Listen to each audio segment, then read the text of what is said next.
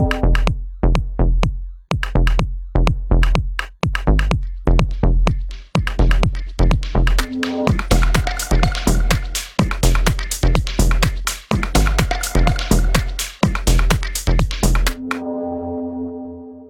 Всем привет! С вами очередной выпуск подкаста Frontend Weekend и его бессменный ведущий Андрей Смирнов. И сегодня у нас снова будет выпуск в формате «Что изменилось за год У». Сегодня у нас в гостях э, Сергей Попов, теперь он генеральный директор компании Лига А. Сереж, привет! Привет! Очень грустный подкаст. Очень грустный подкаст о фронтенде. Смотри, у нас, э, так как выпуск с тобой был э, уже полтора года даже назад. Выпуск с тобой был третьим, и это было 21 мая 2017 года. То есть с тех пор, насколько я понимаю, изменилось у тебя ровным счетом все. Во-первых, э, ты больше не живешь в Москве, не работаешь в компании «Сетка», не преподаешь в Moscow Coding School, ну и я думаю, еще много чего. Не организуешь Moscow CSS. А ты уже не организуешь Moscow CSS? А, ну, я так сверху, типа, летаю над этим всем, но фактически нет. Ну, просто очень тяжело на самом деле заниматься э, координацией всего этого, в том числе на месте, когда ты находишься в другом городе. Угу. Ну, то есть даже типа ты формально не можешь подъехать посмотреть площадку, поэтому как бы я просто отдал это люди, и Люда этим занимается. Ну, то есть типа с теми же ребятами, там, возможно, нужна какая-то помощь, но пока они вроде сами справляются. Круто. А вот я буквально недавно прочитал новость о том, что именно Питер CSS Conf конференции не будет в этом году.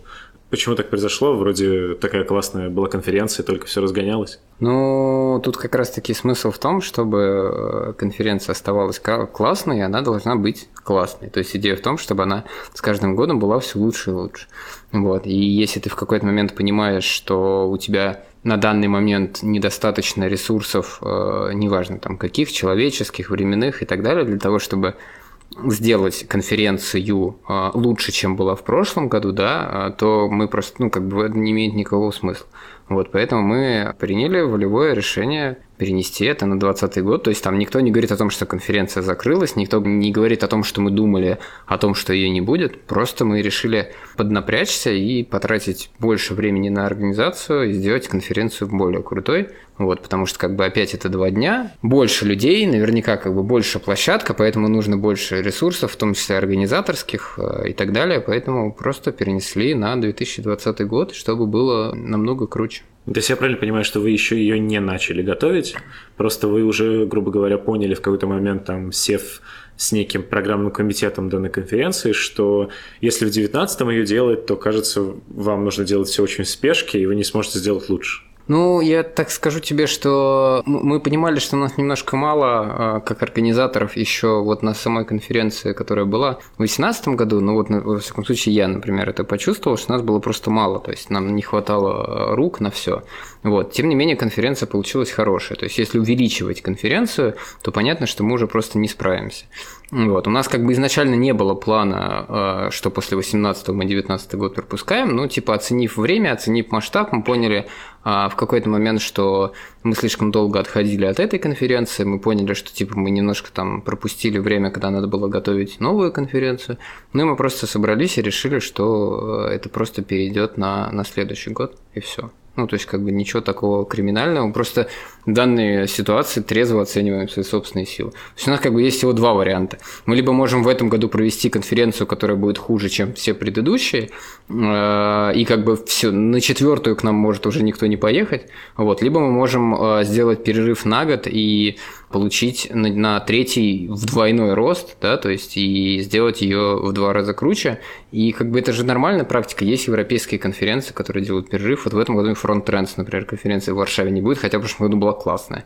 То есть как бы тоже они пропускают. Мы не знаем по каким причинам, но, видимо, есть какие-то причины. Поэтому, в принципе, я считаю, что здесь ничего такого нет. Лучше сделать хорошо в следующем году, чем просто что-нибудь сделать тяп-ляп в этом году. А почему у вас такая уверенность, что в этом году она была бы хуже? Ну, это не, нет, это не уверенность, это просто скорее больше риск. Ну, потому что у нас же э, у нас не просто цель делать конференцию, у нас делать, цель делать конференцию круче. И мы знаем, вещи были, которые, типа, нам не понравились в том, что мы сделали, да, то есть общее впечатление окей, но как бы со стороны организаторов мы заметили там определенные косяки, в том числе мы поняли, что мы, например, поздно начали ее готовить и так далее. Вот, если мы в этом году хотим сделать конференцию лучше, значит, надо было начинать раньше ее делать, нужно привлекать больше людей. И мы этого не сделали, и поэтому как бы понимаем, что если с тем объемом людей, который у нас был, тот объем, который мы сделали, у нас были к этому какие-то претензии, вот, то в этом году, если мы хотим увеличивать объем, оставаясь тем же количеством людей, совершая те же самые ошибки, мы просто сделаем, ну, может получиться хуже. Может быть, оно получилось и лучше. Ну, как бы зачем рисковать, когда лучше увереннее взять и сделать ее круче. А какие вот пару примеров назови тех претензий, которые вы имеете к себе по итогам прошлогодней конференции? Ну, мы поздновато начали все это готовить. Uh-huh. То есть, типа, там, даже с, работать с докладчиками, там, типа, искать, бронировать гостиницы, из-за этого все очень получилось долго. Но тут, знаешь, на самом деле еще, там же ведь был э, чемпионат мира, и это, на самом деле, очень сильно подпортило э, общую картину нам, плане того, что там было очень мало отелей свободных, было очень дорого билеты и так далее. Мы, например, недостаточно э, сильно подготовили, например, волонтеров да, то есть, ну, вот то, то, то, то, чем я занимался, потому что у нас не было времени на то, чтобы собирать их там несколько раз в неделю, инструктировать и так далее. Хотя, тем, тем не менее, ребята отработали круто. Ну, то есть, ну, могли, мы, мы могли сделать это еще лучше. Вот. А, ну и общее количество времени, нам-то что-то не хватило времени, то есть мы там площадку очень долго выбирали, потому что у нас в Питере какая-то проблема с этими площадками. То есть, типа, если ты хочешь сделать конференцию в интересном месте, то это интересное место надо найти. А они либо стоят бешеных денег, а, вообще нереальных каких-то денег, либо как бы это какая-то фигня. Угу. Вот, и поэтому тут основная претензия просто к себе, наверное, по времени, которое готовят. То есть мы планируем начать готовить конференцию 2020 года летом 2019 года. То есть мы планируем отвести на это год. Угу. Вот, а не начинать это делать там в декабре-январе, как мы делали в прошлом году. Хотелось бы с тобой поговорить э, непосредственно про Лигу А, про то, что это, как это появилось. Я так понимаю, что даже уже так мы давно с тобой не общались, что уже Лиги А довольно много времени, там, мне кажется, больше полугода уже, да, примерно? Лига появилась в октябре 2017 года. То есть э, сейчас уже ну, полтора года как раз. Очень быстро летит. Да, да. да, согласен. Хорошо. А, как раз я помню, мы с тобой ездили в Минск еще тогда сто лет назад. Э, на первый ты, Минск. Да, на первый Минск, и ты рассказывал, что вот как раз у тебя что-то такое стартует. Ну да, был один из вариантов. Как раз либо ехать в Минск, а, либо вот туда. Расскажи, зачем это? Зачем это HTML Академии? Как ты там оказался? Чем ты там занимаешься, ну давай прям вот всю историю. Ну, зачем HTML Академии, это, довольно-таки понятно. Тут даже скорее, наверное, стоит пойти от того, что это не просто самостоятельный продукт, который необходим э, сам по себе, сколько это продукт, который э, в первую очередь необходим академии. Ну, проблема, она все та же, то есть как бы с джунами, да, то есть джуны заканчивают обучение, после этого их никуда не берут, ну, там единицы берут, почему? Потому что у них нет опыта. Угу. Вот, и целью было придумать какой-то процесс, по которому они могли получать опыт. И, собственно, мы довольно-таки думали о том, что мы можем сделать такую какую-то маленькую производственную практику, условно говоря, где на реальных проектах а, ребята могли бы получать опыт. И просто когда мы а, дошли до идеи этой реализации, мы поняли, что как бы наша задача делать фронтенд аутсорс, по сути. То есть мы делаем компанию, которая занимается фронтенд аутсорсом на рынок диджитала, на российский рынок и на зарубежный рынок, там продуктовые компании. Короче, везде, где нужна верстка. У нас есть аутсорсы, да, типа CSSSR, Digital Wand и так далее, которые этим занимаются. Мы типа делаем то же самое, угу. а, с той лишь разницей, что всю работу у нас делают выпускники Академии. То есть это была вот гипотеза, которую нужно было проверить. Ну, то есть это было довольно-таки страшно, а, во-первых, потому что, типа, ну, я работал на фрилансе, я помню, что это такое, я помню, понимаю, какие требования качества у рынка, и там как была проверка теории вообще могут ли выпускники академии после окончания трех интенсивов верстать. Ну, то есть как вот реальные коммерческие заказы. Это было первое. То есть, и это, соответственно, была проверка вообще в целом всего учебного процесса Академии. А правильно ли он выстроен, а, чтобы ребята могли а, работать? Да, то есть, и ведет ли все к этому? И это было страшно, но вот мы первые месяца три потратили как раз-таки на решение вот этой гипотезы, то есть в каких-то там буквально мизерное выстраивание процессов, и за три месяца мы поняли, что это не только а, круто, а и прям вот типа это пошло. То есть мы изначально назвали компанию ракетой, у ракета, и изначально вот у нее первые три месяца было название ракета, и реально ракета полетела. Мы изначально делали отдельную компанию, поэтому этому нужен был человек, который этим руководит. Угу.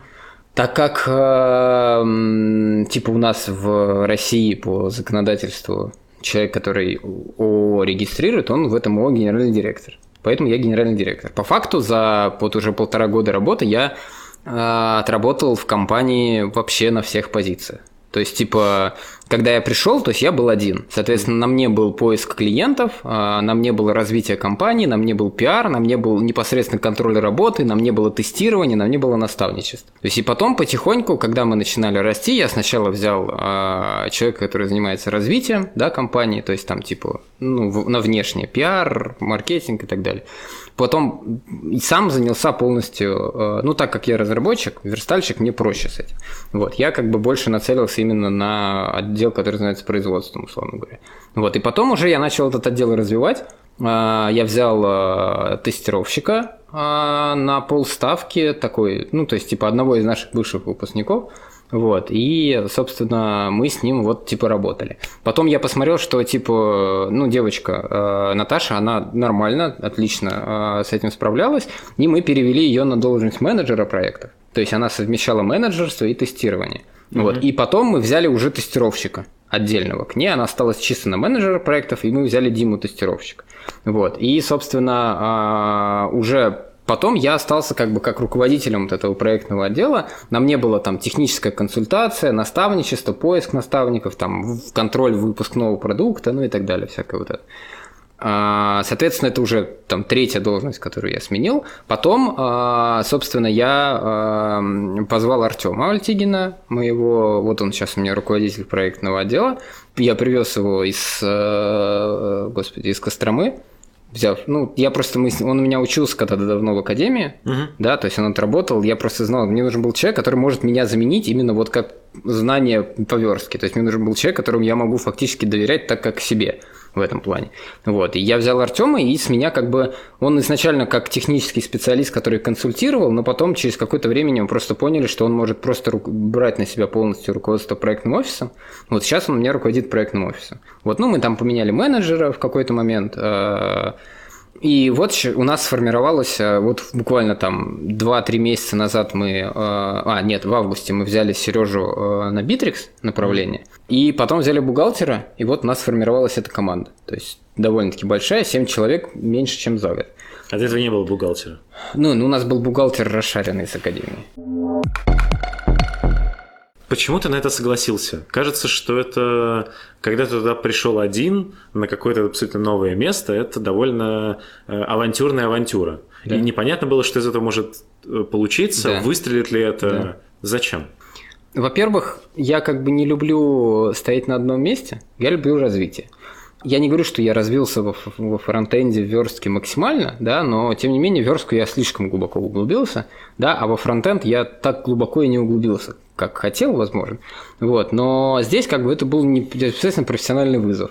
То есть насколько это первое. А, это было интересно с точки зрения, что здесь все новое. То есть я не, не говорю про то, что типа я выгорел, и мне нужно было что-то новое. Мне просто, я не хотел выгорать, я просто хотел заниматься тем, чем мне интересно. А здесь как бы все, начиная типа от налогового законодательства и заканчивая управление проектами. То есть то, чем я никогда а, профессионально на уровне должности не занимался, все это новое. И это как бы, ну, довольно-таки прикольный вызов а, вот был для меня с точки зрения. Это первое. Второе, мне честно, откровенно хотелось вернуться в академию. То есть, э, когда я уезжал из Москвы э, в Москву, я тогда со скрипом э, уходил из компании, потому что мне нравилось. Вот. И когда я понял, что типа в Москве все, да, у меня как бы было несколько вариантов, то есть я хотел уехать из Москвы, и одним из логичнейших вариантов, а, там, в том числе и по семейным причинам, это было переехать в этот самый, в Санкт-Петербург. Вот, я вернулся в Питер, а, и тут академия. Как бы в академии, почему я не считал для себя это авантюрой? А, потому что я понимал, что если, ну, во-первых, я понимал, что я положу на, я костьми лягу, короче, на эту идею, но я сделаю из нее максимум. Вот, ну, на тот момент, чтобы это все проверить. А, это первое. Второе, я понимал, что если я, приложив все усилия, а, не получу никакого результата, то как бы с вероятностью 90% в Академии для меня найдется и другая работа. Ну, то есть, как бы я понимал, что я в любом случае дальше буду с академией, да, потому что я как бы, ну, ну, для меня это продукт, вот даже сейчас, как бы, несмотря на то, что я не, непосредственно академии не, не принадлежу, я, тем не менее, продолжаю себя ассоциировать с этой компанией, я продолжаю пытаться разбивать, приносить идеи в эту компанию и помогать, потому что, ну, вот, типа, вот так вот сложилось в моей жизни, что, типа, академия – это часть моей жизни, то есть это уже даже не столько работа. А вот ты говоришь, э, что когда ты понял, что в Москве уже все, были варианты. Что значит понял, что в Москве уже все? У тебя вроде все в сетке было относительно нормально. А, да, было нормально, но просто э, в сетке было хорошо. В сетке крутая команда. Э, во-первых, я просто понял, что я типа достиг какого-то потолка. Ну, вот, мне, честно, мне, во-первых, не очень сильно нравилось в Москве, вообще в целом. Вот. И в том числе по уровню денег, которые она забирает, да, и в том числе по... Там пробки, это уже мелочь, но тем не менее. Короче, как-то мне что-то, в общем, хотелось сменить обстановку. Плюс у меня были определенные там проблемы с э, родителями, мне хотелось быть поближе в том числе к ним. А из Москвы вот с этим вот, ну, то есть ты понимаешь, типа вот у меня сетка, вместе с ней Moscow Coding School, конференции, организация метапов, то есть типа у тебя нет времени даже, чтобы в Питер загонять. Вот, поэтому у меня была идея просто перезагрузиться полностью, типа, и уехать. У меня был, правда, вариант с Минском, угу. который я рассматривал вполне серьезно, вот, но там, короче, в итоге не срослось. Wargaming. Они меня позвали, вот, и в конце, когда я прошел собеседование, они мне сказали, что для них overqualified, типа, у нас уже, вы overqualified, чем наш тимлид, поэтому не можем вас взять. Я говорю, так возьмите меня тимлидом. Они такие, ну, так у нас уже есть. Вот, поэтому, Классика. да, я, я, короче, так и не понял. Хотя я, на самом деле, уже серьезно настроился даже, потому что я почему-то думал, что это сто процентов выстрелит. Вот, но я уже параллельно с этим, типа, с ребятами из Академии списался и спросил, типа, есть ли у вас что-нибудь. Они подумали, и вот у них было две идеи. Это и другая. А другая в итоге выстрелила каким-то образом? Нет. Или ее еще никто не начал Никто делать? не начал делать. Ну, там просто идея была сделать какой-нибудь еще один интенсив, который ты полностью под свое крыло забираешь. Там по инструментам или еще почему. Как раз э, про то, как это вот работало. Ты сказал, что ты э, проработал на всех должностях. Я правильно понимаю, что это, во-первых, изначально было о ракета как юрлицо, и оно Типа, как, как это происходит? Вы переименовали его в Лига? А не, нет, он так и остался, а, ракета. Да, да. Лига так... это просто бренд. Да, я так и думал. Хорошо. И ты все это время просто был владельцем этого юрлица? Так я, ну, я не то чтобы владелец, я ага. генеральный директор. Там-то в соучредителях нас Лёша, Саша, ну, то есть, как бы, нас больше, угу. чем, чем я один. Вот даже, как бы, ну, это больше не моя, скажем, компания. Угу. Вот. Но, тем не менее, все процессы, у меня есть консультации с Лешей Сашей, да, типа, типа с академией и так далее, с юристами, но у нас весь процесс, он полностью обособлен. То есть как бы на, нас сверху напрямую нам не, не, не приказывают, нам не, не руководят, мы все делаем сами. Ну, то есть мы консультируемся, мы понимаем, как нам там лучше двигаться и так далее. То есть основная цель этого проекта, она проводить э, выпускников академии через этот проект максимально э, в большом количестве.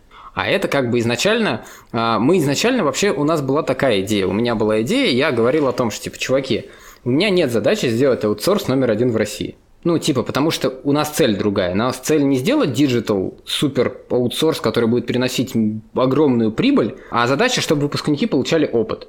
Но просто через какое-то время, а, сравнив, а, так сказать, а, объем, который поступает выпускников, и который он есть, и которые хотят проходить стажировку, с теми объемами проектов, которые у нас были, я понял, что для того, чтобы проводить всех выпускников, которые хотят через лигу, нам надо становиться аутсорсом, то есть пиариться, выходить в рейтинги и пытаться забраться как можно выше, продавать и так далее, потому что там просто нужен огромный поток. То есть сейчас там типа, а, условно говоря, лига обрабатывает э, порядка там 20% выпускников. которые есть у Академии. И с этими выпускниками мы делаем параллельно там по 20-30 проектов в месяц. 20% выпускников – это сколько людей? Слушай, за, за год через Лигу прошло в общей сложности, по-моему, больше 100 человек, но из них активными были около 70 человек. Окей. Соответственно, тут вопрос. А как э, выпускник HTML Академии, в принципе, попадает в эту лигу? То есть он какие-то отдельные испытания проходит Нет. на выходе? Или он э, просто, у вас есть какой-то опросник, где вы говорите, хотели бы вы продолжить Сейчас, с нами? Э, смотри, изначально процесс был выстроен следующим образом. У нас была вот эта база выпускников Nexus, откуда я сам ребят забирал. Вот. А потом мы начали э, выбирать выпускников в профессии. Да? То есть у нас сейчас приоритет на выпадание выпускников в профессии. То есть это не значит, что остальные ребята не могут, просто вот если профессия когда закончится, или нам нужен будет кто-то там с другими знаниями других интенсивов, мы их как бы берем. Вот. Мы выстроили сейчас процесс, э, у нас пришел э, отдельный человек на это направление, у нас сейчас там очередь живая. То есть это ребята, вот они закончили интенсив, им говорят, хотите стажироваться в лиге? Они нажимают кнопку «Хочу» и попадают в очередь по дате защите проекта, а мы их из очереди забираем. Так. Если они не подтверждают и не хотят, они уходят как бы в резерв. Сейчас это происходит таким образом. Но им приходится ждать какое-то количество времени, пока мы э, проведем через себя людей, которые выше в очередь. А проведем через себя, э, вот поправляю, если я буду mm-hmm. говорить не так, означает следующее, что они какое-то время работают вот в Лиге А mm-hmm. над какими-то аутсорсными проектами, mm-hmm. что-то там наверстали, разрабатывали, mm-hmm. и затем они как раз в этот момент находятся в очереди на то, что их кто-то заберет. Смотри, а, там идея такая. А, они попадают к нам, а, и по время стажировки они ищут работу. Неважно, там это через нашу базу, через HeadHunter, неважно как. Смысл в том, что они уже говорят, что они стажируются в компании, которая занимается, и у них уже есть какой-то опыт, а это сразу привлекательнее. И вот нам периодически чувак пишет, он говорит, все, типа, это мой последний проект, я нашел работу, спасибо. Вот, и мы такие, о, круто, молодец.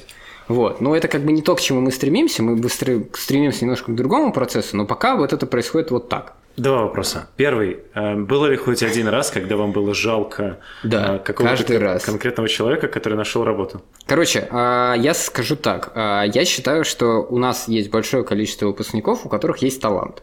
А, есть ребята, которые просто умеют верстать, научились верстать, потому что они очень много времени тратили на обучение. Uh-huh. Ну, то есть, это как с футболистами. Типа, есть талантливые футболисты, а есть футболисты, которые много работают. Вот, типа, вот Месси и Криштиану Роналду. Месси, он талантливый, а Криштиану Роналду стал таким просто потому, что он впахивал. Ну, грубо ну и какой-то уровень таланта. Да, и да. какой-то уровень таланта. Вот. А есть ребята, которые как бы типа сколько ты не впахивай, и ну ничего не получается. И вот есть ребята, которые прям талантливые, они прям видны. Есть ребята, которые впахивают. И их, конечно, жалко. Я тут недавно вот буквально писал пост на Фейсбуке, что э, вот в этой среде, в которой я сейчас, среди там тимлидов, директоров и так далее, они всегда говорят, что хорошие разработчики уходят. Им это жалко. А у меня это типа процесс. У меня процесс вырастить его, вложить в него душу, вложить в него знания и выпустить. То есть это как бы типа боль, которая уже переходит в радость, потому что для тебя это не боль, а типа еще одна галочка, что ты еще одного человека подготовил и выпустил на рынок. Когда ты говоришь, что человек прошли через лигу, это означает, что эти 100 человек нашли работу? Нет, это означает, что они в лиге выпол... Вот там 100 человек прошло, из них 77 выполнили хотя бы один проект. То есть некоторые так и не откликнулись на проекты, кто попал в лигу по разным обстоятельствам. Кого-то времени нет, кто-то просто хотел попасть в лигу, чтобы попасть в лигу, ну и так далее. А нашли работу сколько? А, слушай, ну порядка там человек 25-30, что-то типа того. Окей, хорошо. И ты упомянул, что это процесс, вот как он есть сейчас, угу. стремитесь вы да, к другому. Да. К чему? А, мы стремимся к следующему процессу. А, у нас есть а, лига, мы ее условно делим на две части. А, Лига 1, Лига 2. А, да, а, еще мы ее называем куча и контрактники.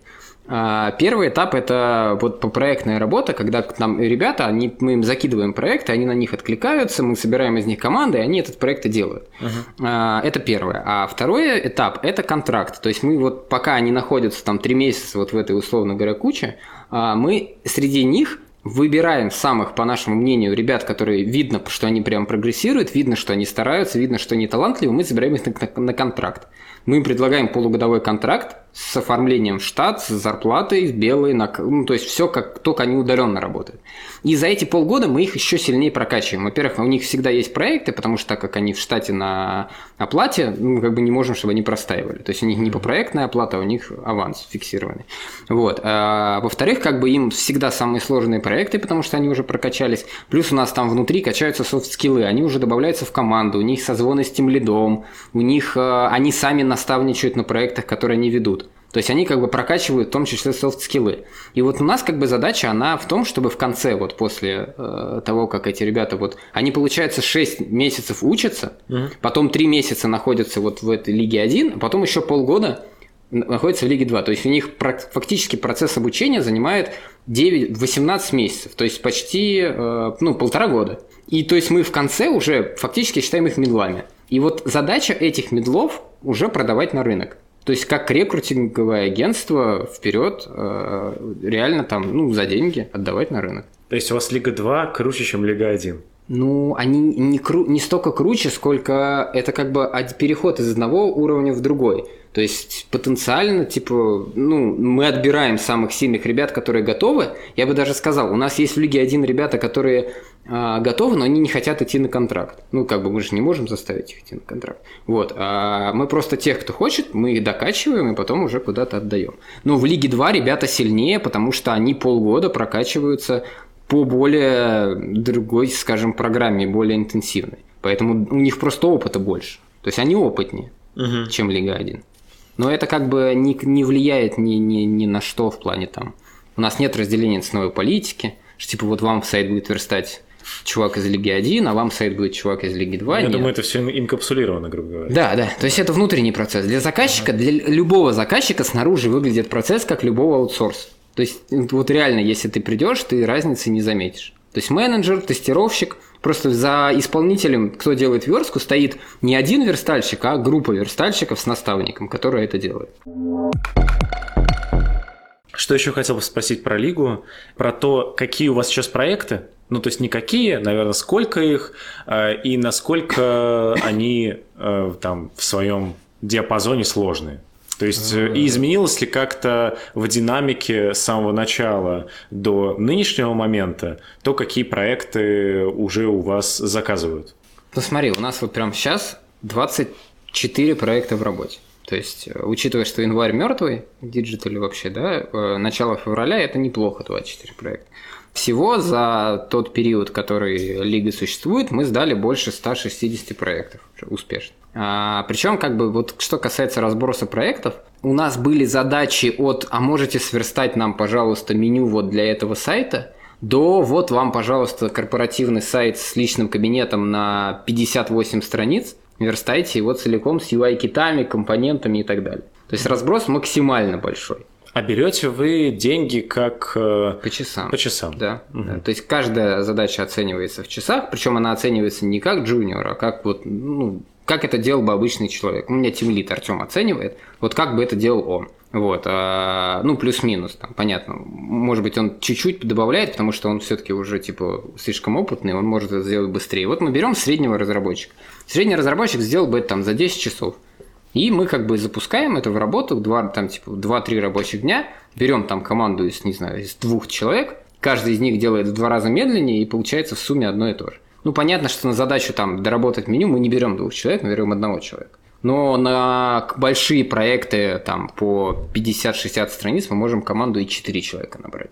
Они таким образом поначалу буксуют, потому что им сложно состыковаться, писать в едином стиле, но потом к концу, когда они с этим разбираются, у них просто, они каждый день там по несколько страниц вываливают, за счет этого быстрее намного получается. Соответственно, вот ты довольно часто и как раз вот плавно перейдем к твоим выступлениям. А, ты говорил на каких-то выступлениях как раз про то, как вообще в принципе джунов растить и выпускать на рынок без опыта работы. Вот как ты на данный момент считаешь, вы эту проблему там частично закрыли и как вы помогли, грубо говоря, индустрии тем, что вы вот открыли? Я не могу сказать, что мы помогли индустрии в плане проблемы с джуниорами. А, мы помогаем а, решать проблемы сейчас конкретной компании. То есть мы помогаем исключительно выпускникам HTML Академии, и то не всем, потому что у нас просто не хватает объемов. Ну, то есть, типа, если завтра э, к нам придет 300 человек и скажет, сделайте нам верстку, да, мы, типа, закроем. Ну, как бы это процесс долгий, компании выстраиваются там, типа... Вот мы, например, заняли 50 место в рейтинге Outsource Production. Ну, типа, это первый, это мы первая компания, помню, которая с первого года попала в рейтинги теглайна, и причем там как бы не, не 50 мест, это не 50 место, там 68 компаний, то есть мы сразу, ну, это, это не прям гипердостижение 50 место, но это говорит о том, что мы идем в правильном направлении. Вас заметили, как понимаю. Да, а, вот. И, соответственно, а, э, в какой-то степени эту проблему мы решаем. Это первое. Второе, а, мы собираем отзывы с людей, которые взяли наших выпускников. И все говорят, что у них очень хороший уровень. То есть намного выше уровень, чем у ребят просто, которые болтаются на рынке, и даже у тех же выпускников HTML Академии, которые просто выходят с рынка. Ну, то есть выпускники HTML Академии, которые просто выходят с рынка, у них нормальный уровень, но им еще не дали его раскрыть и показать его, а вот эти уже показали. А, и, соответственно, вот те ребята, которые потенциально за счет этого стало больше доверия к самим выпускникам HTML Академии, потому что они понимают, что если чувак за три месяца в лиге смог типа прокачаться вот до такого из выпускника, то и мы можем взять сразу выпускника и просто у себя его прокачать. Это в первое. Второе а, уровень, качество. То есть типа у нас ребята делают сайты верстку а, на уровне разработчиков, которые по 3, 4, 5 лет в индустрии. И выше, чем качество выше, чем у фрилансеров. Хотя они как бы джуны.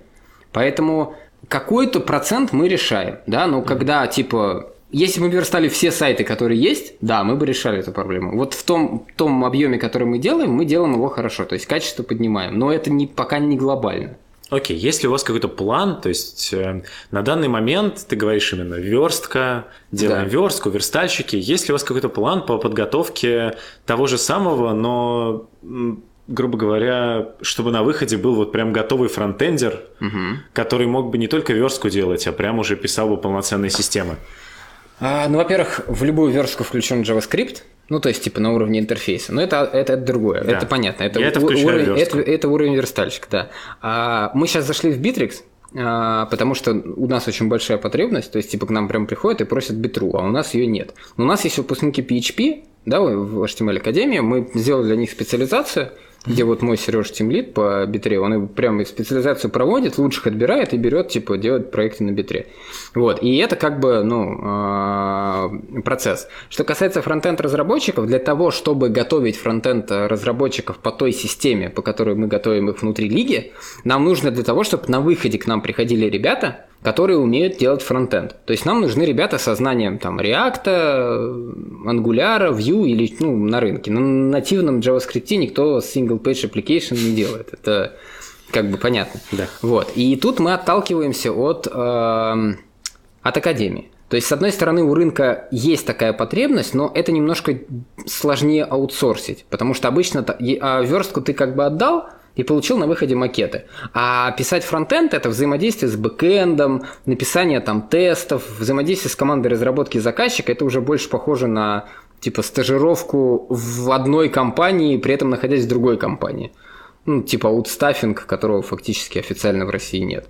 Вот. А там более сложный процесс, и мы могли бы как бы сделать что? Мы взять, могли бы взять там двух-трех фронтов и делать это. Но это выбивается из нашей концепции. То есть нам нужны выпускники, которые умеют писать на React, на Angular и так далее. Но а, поэтому вот Академия запускает интенсив по React, первый.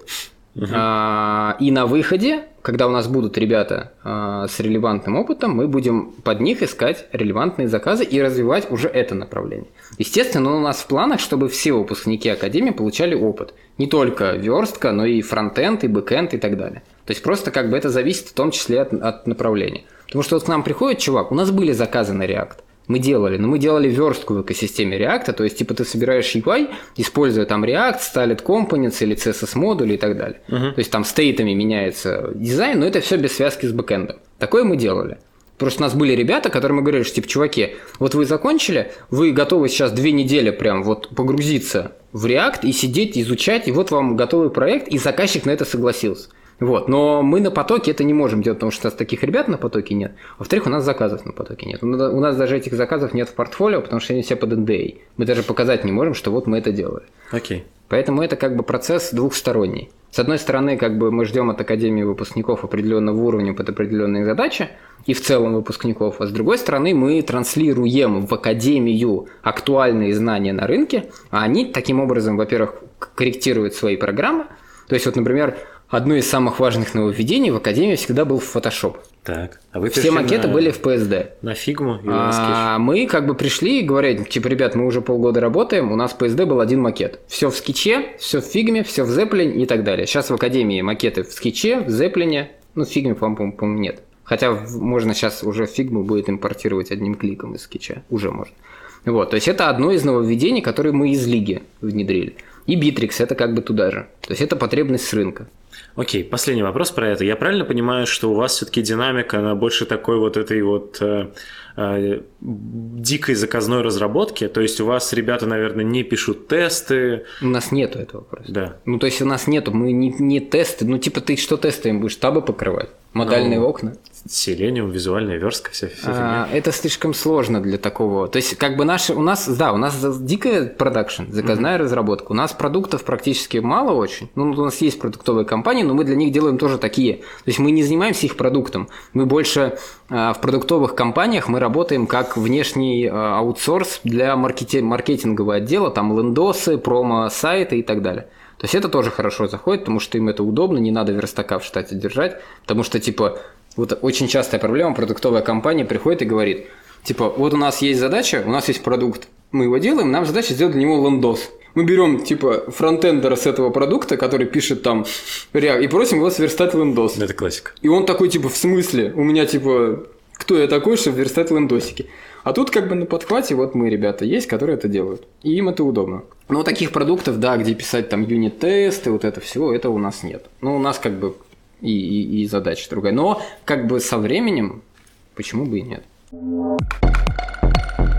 Давай поговорим немного еще про выступление. Что я хотел бы выяснить, каким образом, в принципе, сейчас э, э у тебя получается совмещать вот твой как бы график, в котором, насколько я понимаю, ты как раз работал Э, на разных, по сути, вот этих внутренних, внутренних должностях, поэтому у тебя, наверное, все было по-разному в разные периоды вот твоей работы в Лиге А, и, но при этом, насколько я видел, ты на протяжении всего этого времени очень стабильно, э, постоянно, чуть ли не там раз в два-три месяца выступал на какой-нибудь очередной конференции. Ну, вообще даже больше, чем раз в два-три месяца. Ну, я думаю, да. У меня два, стандартно два цикла. Ага. Это типа осенний, и весенний. Ну, это как, как у всех, сезон, по сути. То есть, типа, осенний, ну, вот, вот сейчас весенний сезон начинается в феврале, да, то есть там а, заканчивается он в конце мая. Угу. Ну, там есть перерыв, там в марте практически ничего не происходит, а вот апрель, там у меня будет почти месяц меня вообще не будет, я буду ездить по всему, а потом, типа, ты приезжаешь, и там начинается Holy.js, Frontend Conf и так далее. Вот. А осенью это как бы типа август, сентябрь, октябрь, ну и может быть немножечко там ноябрь. То есть вот эти два сезона. Угу. Я стараюсь по максимуму а, на этом всем выступать. Было очень сложно осенью, потому что я вводил тем лида, вот Артема как раз как руководителя, и ему мне нужно было много ему передавать, а, а меня как раз был не было, потому что я ездил а, по конференциям, поэтому процесс проходил немножко сложно. Сейчас э, с этим проще, потому что Артем уже полностью занимается проектным офисом, я туда даже не лезу. То есть у меня для них есть KPI, типа вот вовремя сданные проекты, у меня для них есть KPI в виде там рентабельности проектов, отсутствие сорванных сроков, качество, довольность клиента. Я как бы занимаюсь аккаунтингом и продажами. Моя сейчас основной фокус – это продажи. Поэтому для меня конференция – это основной инструмент. То есть не все конференции а, это основной инструмент. То есть, типа, например, вот эта конференция, здесь особо в аутсорс не попродаешь. Тем не менее, как бы, ну, есть э, у меня вот в этом календаре, а, который у меня на это, на это полугодие, у меня больше конференций диджитальных э, и там по управлению, по предпринимательству, чем фронтовых конференций. И выступлений у меня больше про вот эти вот, чем про фронтенд. То есть у меня по фронтенду один доклад. А, вот этот дом света, и он, он будет, то есть здесь, по сути, это была презентация, и он будет там на процентов 50-60 переделан. Ну, потому что я изначально э, планировал чуть-чуть по-другому, больше, там ты просто собираешь материал, смотришь фидбэк от зала, понимаешь, что убрать, что прибавить, и так далее. Это часто похоже на пересказ документации. А... С, с внедрением какого-то твоего личного мнения и опыта. Ну, это скорее не пересказ в данном случае документации. В данном случае это пересказ, это точнее презентация про продукта, по сути. Не, ну ты правильно сказал, что ты просто выступаешь неким капитаном очевидностью, но при этом но, э, эти да. вещи. Но эти вещи не делаются. Не делаются. То есть, как бы вроде бы все просто, все такие сидят, все понятно, но при этом прийти и сделать это почему-то никто не делает. Вот. Не хочется выступать капитаном очевидности, но как бы если сообщество как Приходится. Бы, да. Вот. А плюс, как бы, ну, такие доклады гораздо проще готовятся, и здесь, как бы, опять-таки, нет в отрыве от э, основной деятельности. То есть, вот буквально там 3-4 месяца назад мы внедряли э, Lighthouse у себя в процесс. То есть у нас тестировщики и ребята все тестируют через Lighthouse, все по нему учатся, в том числе тоже. То есть это как бы опять-таки, это не исходит такой, сделаю-ка я доклад, доклад про Lighthouse. Ну, то есть у нас реально есть практика, мы реально видим, что это работает, и я такой, ну, почему бы про это не рассказать? Окей. Хорошо, смотри, ты говоришь, что ты сейчас продажник. Соответственно, ты ездишь по конференциям, просто нон-стопом, и там, грубо говоря, что ты делаешь? Раздаешь визитки, и реально кто-то приходит? Были, много ли было примеров, когда реально на какой-то конференции ты с кем-то познакомился, кто потом пришел и заказал у тебя С? Ну вот с фронтенд? С любых, неважно. Да, есть.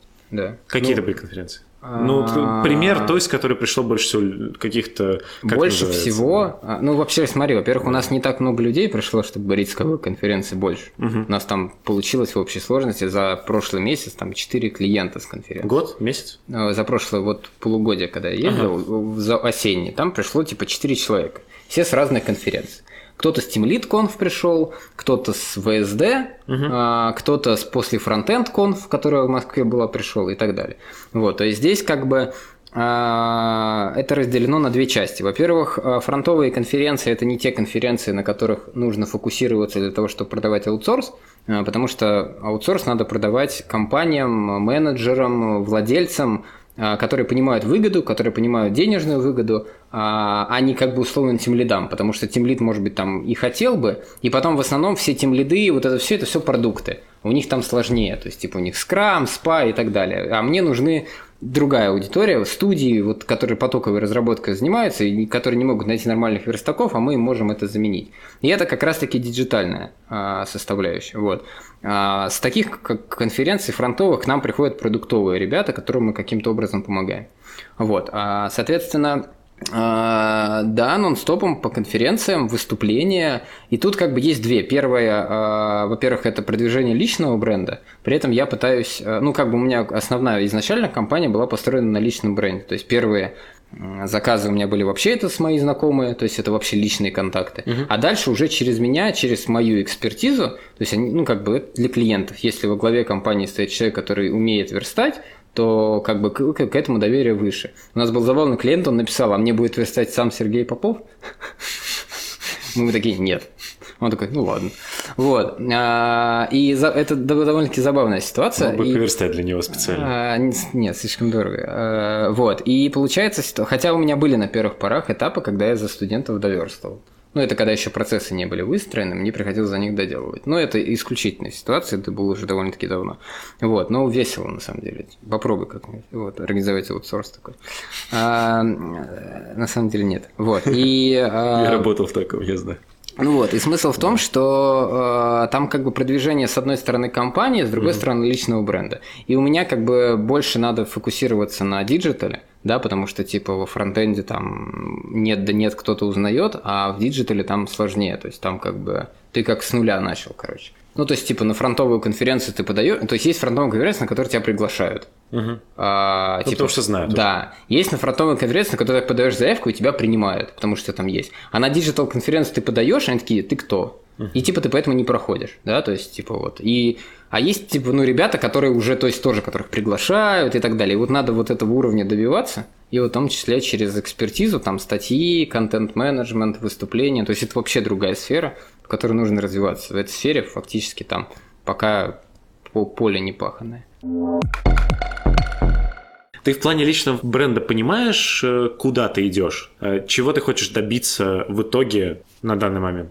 Ну да, у меня все понятно. Ну, то есть я со стороны верстки продолжаю нести экспертизу, но со стороны фронтенда во фронтенд сообщество, но основанные на каких-то кейсах, на каких-то технических тонкостях, которые мы применяем работа, технологии, которые мы принимаем работа. Там, то есть я, например, усердно гриды внедряю у себя туда, где это можно. То есть я не просто про гриды хожу, рассказываю, я реально пытаюсь их внедрять, mm-hmm. вот, куда это возможно. Я не просто так рассказываю про Lighthouse, да, у меня будут доклады а, в этом году про тестирование верстки, я не просто так буду про это рассказывать, потому что, типа, мы сейчас сосредоточились, вот, а, типа, что такое тестирование верстки? Всегда. Это Pixel Perfect mm-hmm. и браузер, э, господи, Кросс-браузерно. Да. По факту кросс-браузерности уже не существует, потому что движки дошли до такого состояния, что префиксов достаточно для того, чтобы во всех браузерах все более-менее было одинаково. Ну, за исключением IE там один. Ну да, справедливо. Учитывая, что типа Chrome, а, Opera, Яндекс Браузер и потенциальные IE переезжают на один движок, это вообще проблем нет, а,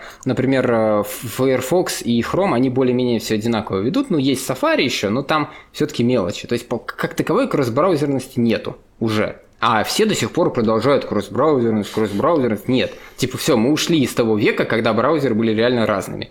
То есть, а, возможно, с точки зрения а, внедрения новых фич там по JS, да, всяких там ES7, ES8, они все разные. Да, но с точки зрения верстки там все более-менее устаканилось. Даже гриды уже более во всех браузерах поддерживаются одинаково. Uh-huh. А, ну, кроме IE, понятно, с этим отдельная история. Вот. И Pixel Perfect да, вот это дурацкое, у меня должен быть пиксель в пиксель. Причем неважно, насколько криво дизайнер нарисовал макет. То есть вот типа макет, дизайнер рисует, вот у него одинаковые карточки. У него между одной карточкой 10 пикселей, а между другой 8. Но он промахнулся. Он нарисовал криво. Заказчик накладывает, говорит, у вас здесь неправильно. Мы говорим, ну мы выровняли все одинаково. Нет, я хочу пиксель в пиксель. Ну и как бы смысл в том, что это уже э, тестирование Pixel Perfect и кросс-браузерность, это ушло. Сейчас тестировать нужно другое. То есть доступность, валидность. Ага.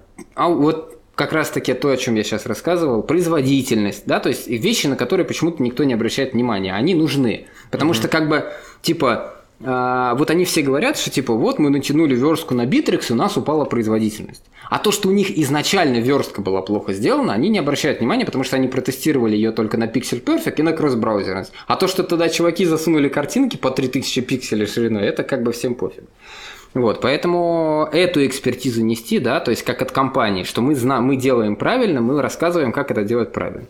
Вот, и в диджитал туда же про новичков рассказывать вот как кейс, как мы это делаем, повышать доверие к бренду и приводить клиентов. То есть задача, она как бы довольно-таки простая, ну, с одной стороны. Ну, как бы вот, если в прошлом году, скажем так, а, я ездил по фронтовым конференциям, и я не был особо сфокусирован на продажах, да, то есть я больше там на технических моментах и так далее, то сейчас у меня именно больше фокус на диджитальные конференции, фокус именно больше на продажи. Угу. Вот. Ну, при этом, как бы вот, допустим, мы здесь сегодня, чтобы в том числе во фронтенд сообществе. У меня нет задачи, типа, исчезнуть с фронтенд сообщества и появиться в сообществе, там, типа, руководителей агентств. Нет. У меня есть задача быть вот больше посередине где-то. Э, мой любимый вопрос э, к человеку, который объездил, мне кажется, всю Россию своими выступлениями. Mm-hmm. Ну, Угу. Да, ты понял.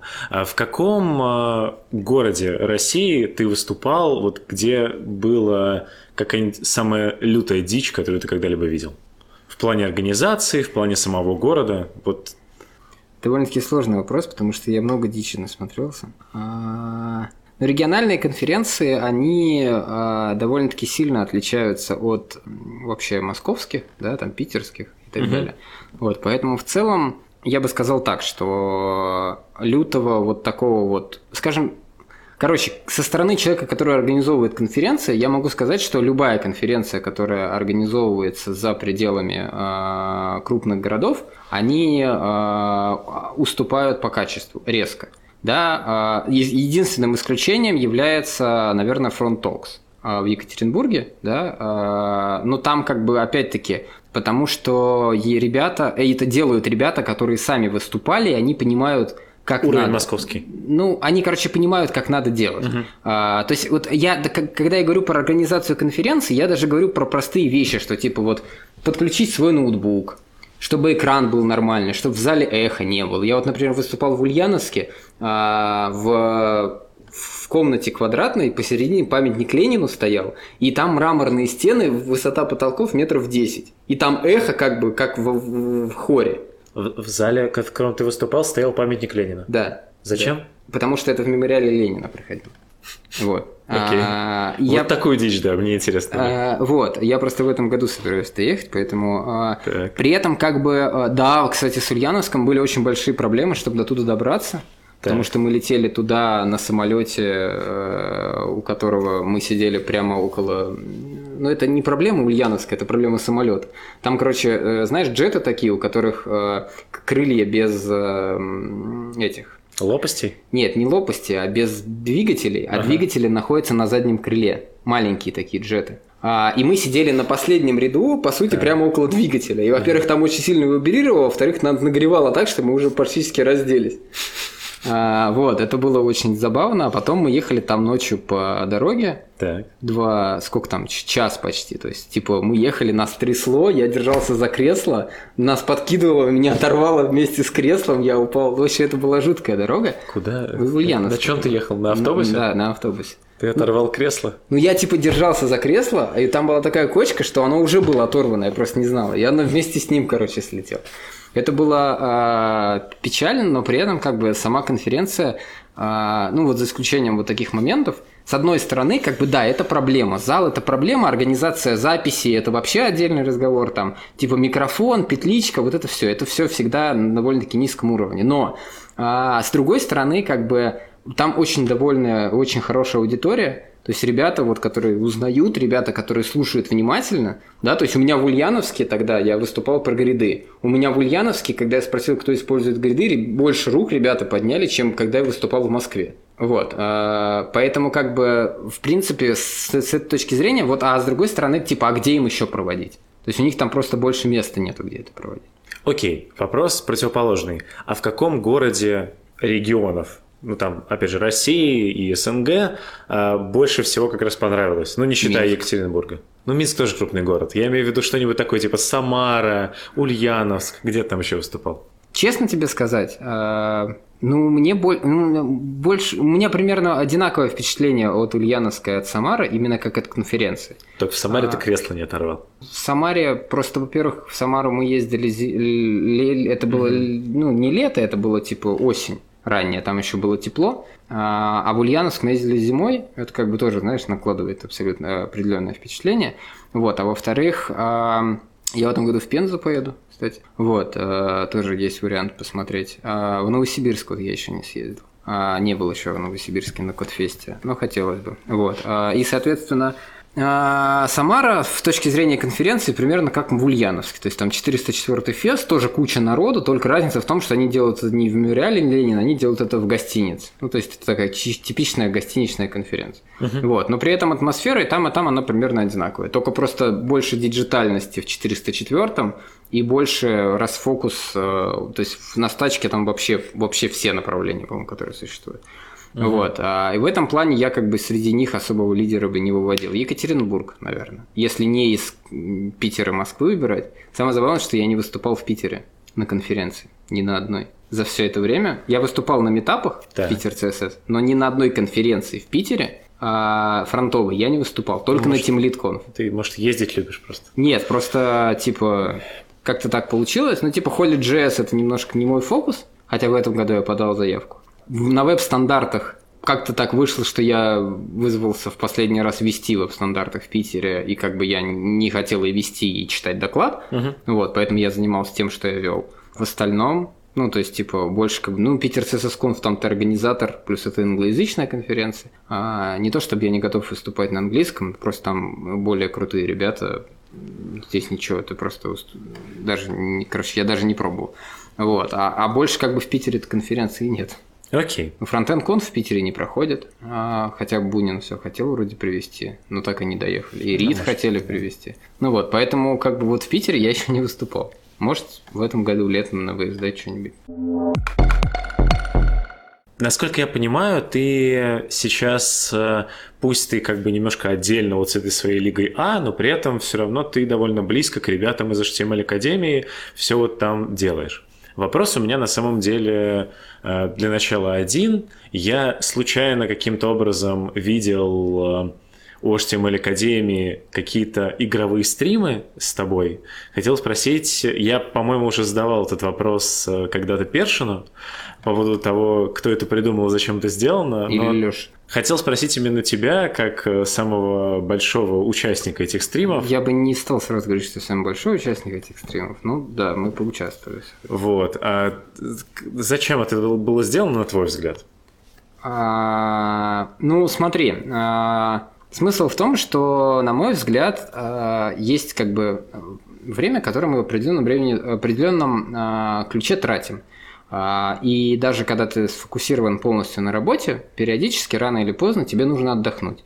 А, и смысл в том, что ты можешь как бы сделать две вещи. Ты можешь поиграть, а ты можешь отдохнуть и при этом принести какую-то пользу. Uh-huh. Как бы включить, условно говоря, Battlefield и поиграть в Battlefield полтора часа – это одно. А, и ты получаешь от этого удовольствие и отдых. А вклю... ты можешь таким же образом включить стрим и эти полтора часа играть, при этом общаясь э, с потенциальной аудиторией которая работает. То есть, в принципе, ты получаешь такой же степень отдыха, но при этом ты еще приносишь пользу компании. Вот. А, и основная ценность здесь это просто быть ближе к э, ребятам. То есть, э, которые хотят у нас учиться, которые нас учат, то есть, вот держать это комьюнити. Вот. И я, я даже, ну, то есть, я не, я не единственный, кто стримил. То есть, у нас Андрей стримит, а, вот там God of War, он всю прошел, Battlefront он играл. Девочки у нас периодически стримят, да, то есть там мы фифу собирались, стримили. То есть человек всю God of War прошел на стриме HTML Нет, нет, нет, нет, Андрей не всю God of War прошел, он всю прошел ее полностью на 100%, но не на стримах. Какая-то часть он стримил, ага. вот, а героев там ребята стримили, вот, но как бы мы сейчас на самом деле а, немножечко что-то перестали этим стримить, потому что а, раньше как была такая типа инициативная группа, который говорил, давайте вот в среду сделаем стрим, или там, ну, целенаправленно, не просто сел поиграть и включил uh-huh. стрим, а целенаправленно, чтобы подготовиться, занонсировать и так далее.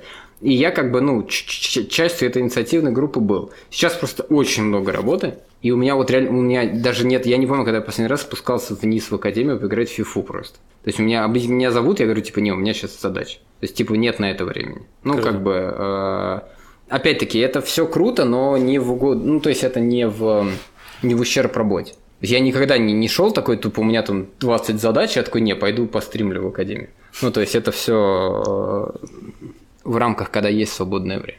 Хорошо, какого рода такой контент, э, в принципе, еще вот эта ваша инициативная группа, ну, возможно, придумывала в голове, но еще не сделала на самом деле? Вот вроде стримов, ну, там есть всякие идеи по поводу всяких онлайн. У нас была идея проводить реакшн стримы.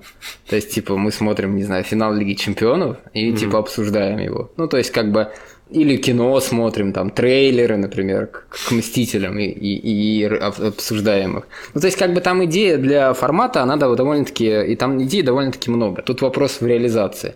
То есть, типа, чтобы такой реакшн-стрим провести, нам надо тем, целую комнату освободить, привести кучу оборудования, расставить это все, поставить, провести, и потом это разобрать обратно. Угу. То есть при этом как бы страдают ребята, которые в этом кабинете работали, ребята, которые занимались основной работой, занимаются другой, и плюс мы как бы вместо работы стримим. Вот, поэтому это тоже должно быть в балансе. Вот. Ну, как бы у ребят есть идеи по всякому там контенту вот такому, и да, что там будет, увидим уже. Пусть это будет сюрпризом. Опять же, стандартный вопрос для тех, кто э, сменил свое место проживания за последние два года. Чем Питер лучше Москвы? Почему вот конкретно я могу захотеть переехать в Питер?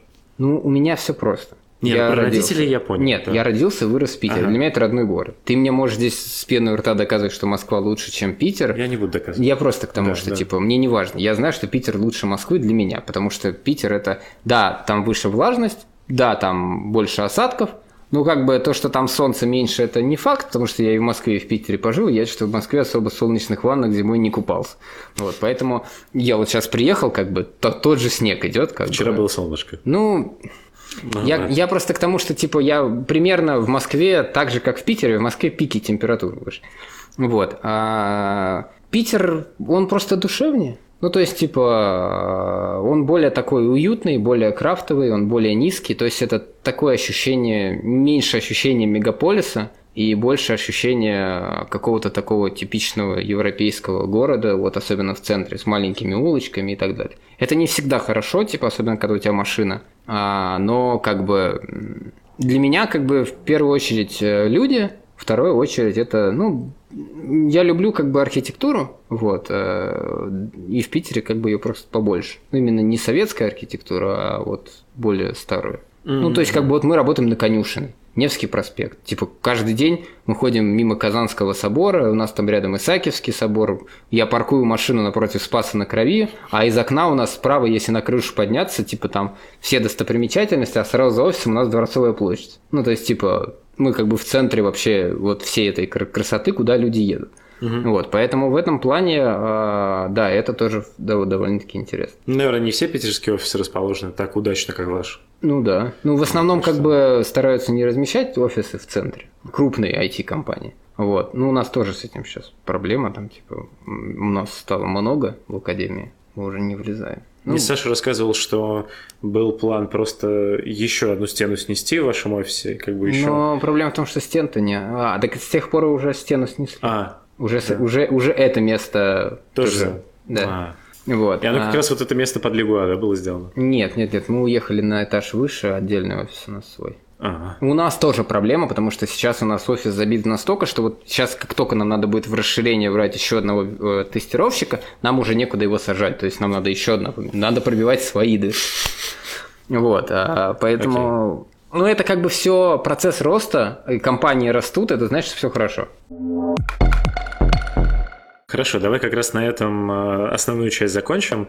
Я хотел еще, так как наш выпуск с тобой был слишком давно, то я не могу тебя не спросить э, уже неплохо прижившиеся некоторые стандартные вопросы, которые я тебе не задавал. Давай. Во-первых, думал ли ты, кем бы ты хотел стать, если бы не стал разработчиком? Да. Кем?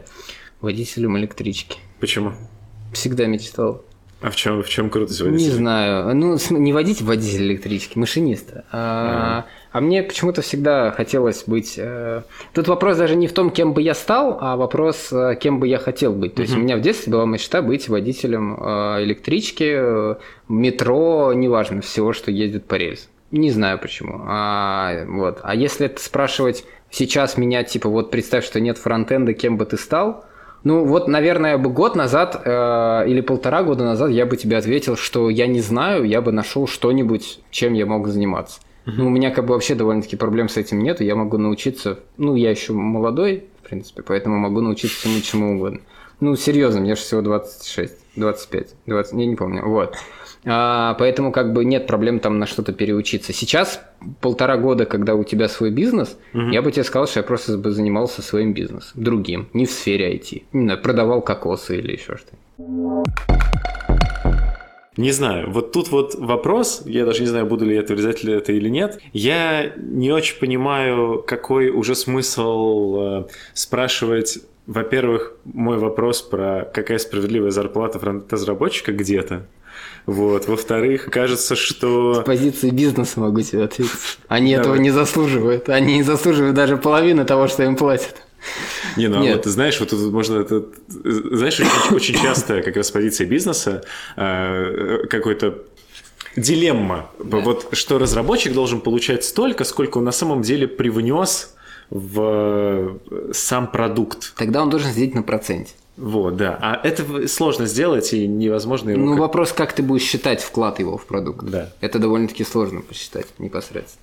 Ну, то есть... Ну, то есть, если да. ты можешь посчитать, например, менеджер угу. на процентах, то есть количество, например, он получает 5% от каждого закрытого проекта в месяц. Все очень просто. Ты берешь все закрытые проекты в месяц, берешь от каждого из них от суммы 5% и прибавляешь это к зарплате менеджера. Вот она тебе. Как ты оценишь вклад разработчика? Сколько строк кода он написал? Сколько закрытых pull реквестов он написал. А если он типа строк кода там, ну, как обычно, накодил? Ну, я об этом и говорю. То есть это какой-то такой вот сложный вопрос, который, да. мне кажется, до сих пор не решен, поэтому большинство разработчиков сидят либо на почасовой оплате, э, либо на, ну, просто на какой-то full-time работе, и при этом э, получают много денег, Которые умножаются на полтора раза для, для... для белых компаний. Да, да. Да, это правда. И это жесть.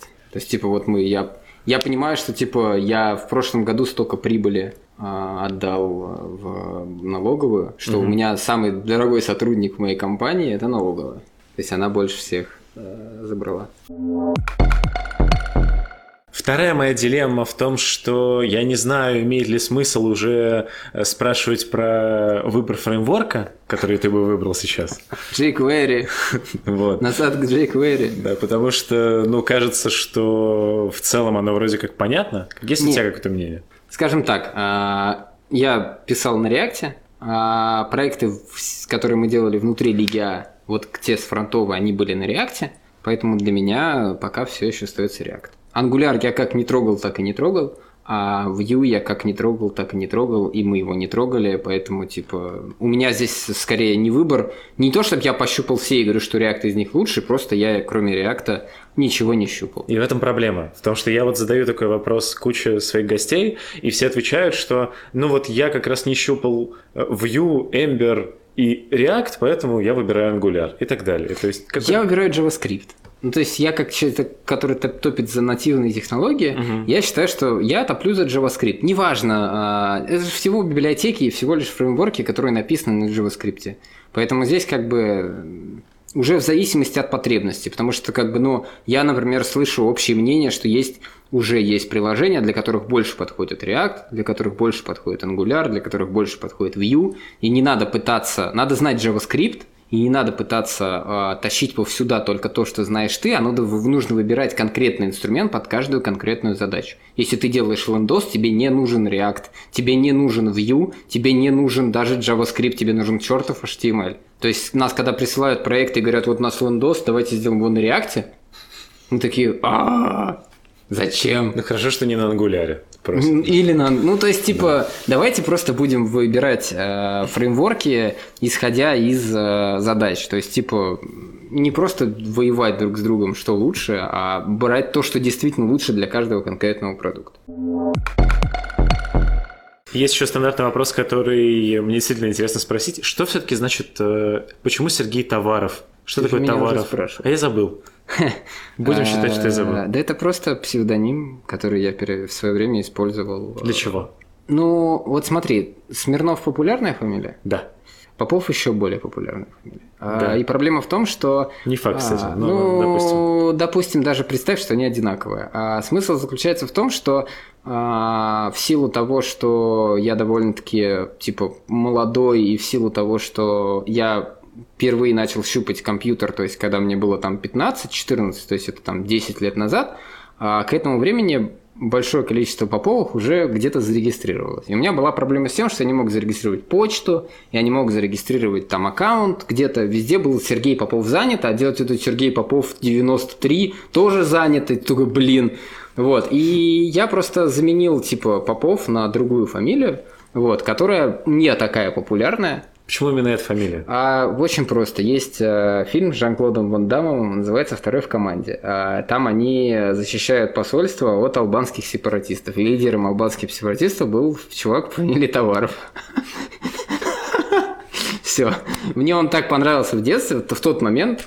А, он был такой крутой, знаешь, чувак, лысый такой. И я взял его кличку Товаров, взял его в а, онлайн-игры в первую очередь. Но потом в онлайн-играх я ник себе поменял, а у меня на самом деле из товаров сейчас осталось только одно. У меня все старые сервисы привязаны на мою старую почту, где фигурирует товаров. И у меня основная почта моя это типа товаров. Вот. А больше этого нигде не осталось. Не, ну все никнеймы остались. Сергей Товаров во всех соцсетях. А, а ну да. Да, вот, блин. да, так что да. Ну, Тут... здесь очень просто, потому что я не хочу делать себе Сергей Попов 222, Сергей Попов ну, да. 1965.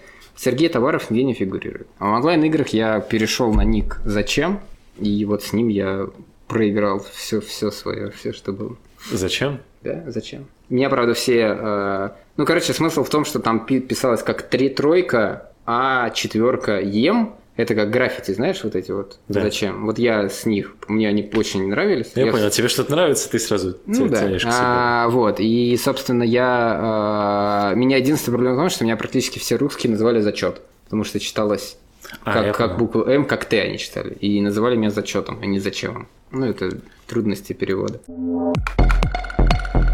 Не будет здесь сейчас э, какой-то рубрики про готовим вместе над разработчиком.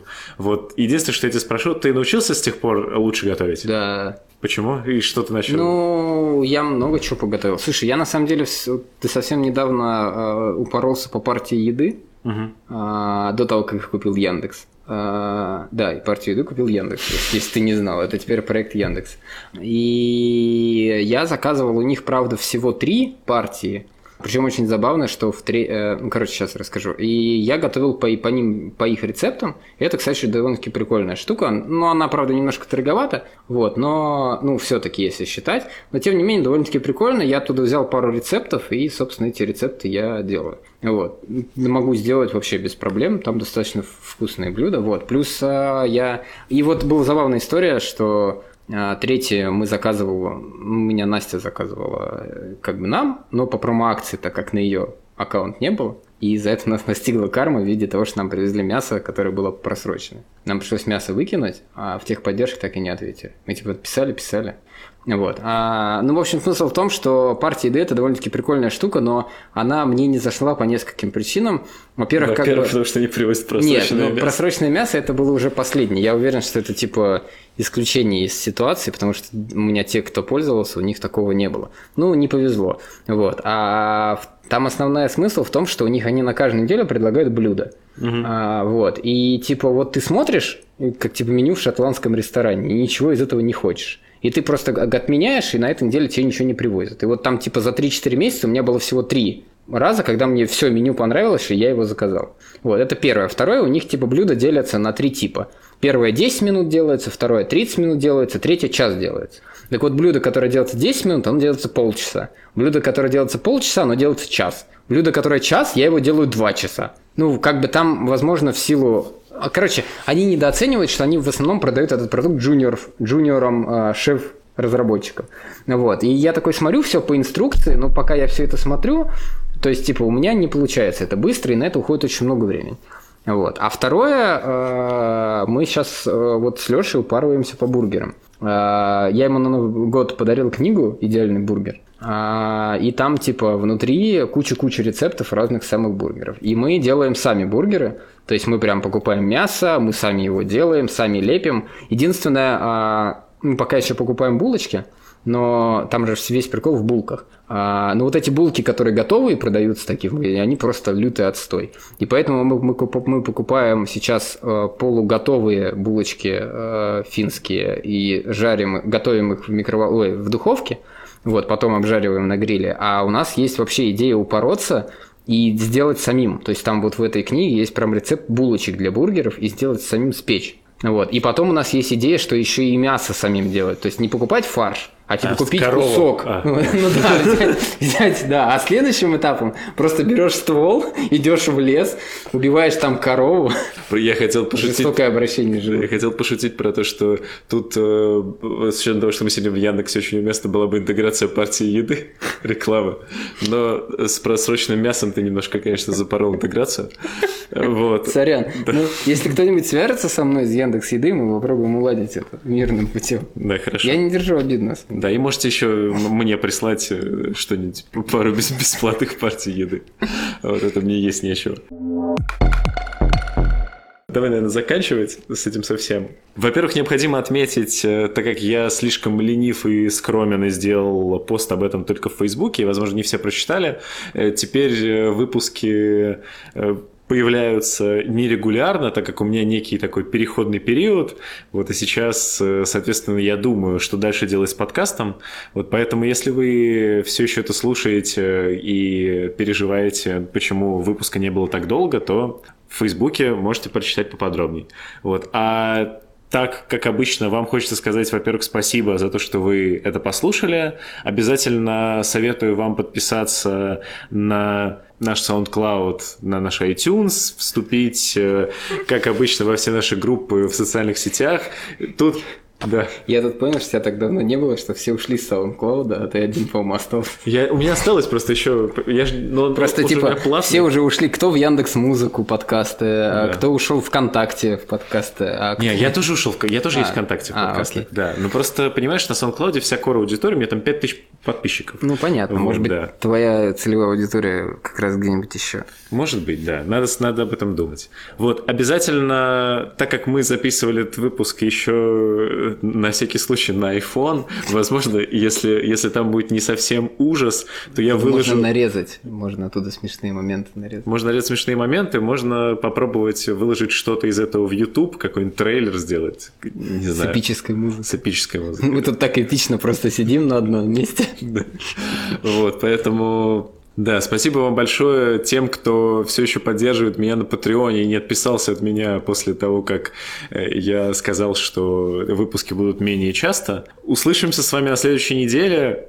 Пока. Нет, нет, стоп. Нет, подожди, подожди. не услышимся. Ты же нерегулярный. Да, услышимся с вами когда-нибудь. Да, спасибо. Мы показываем все еще человеческую сторону фронтенда и не только. Пока-пока. Пока.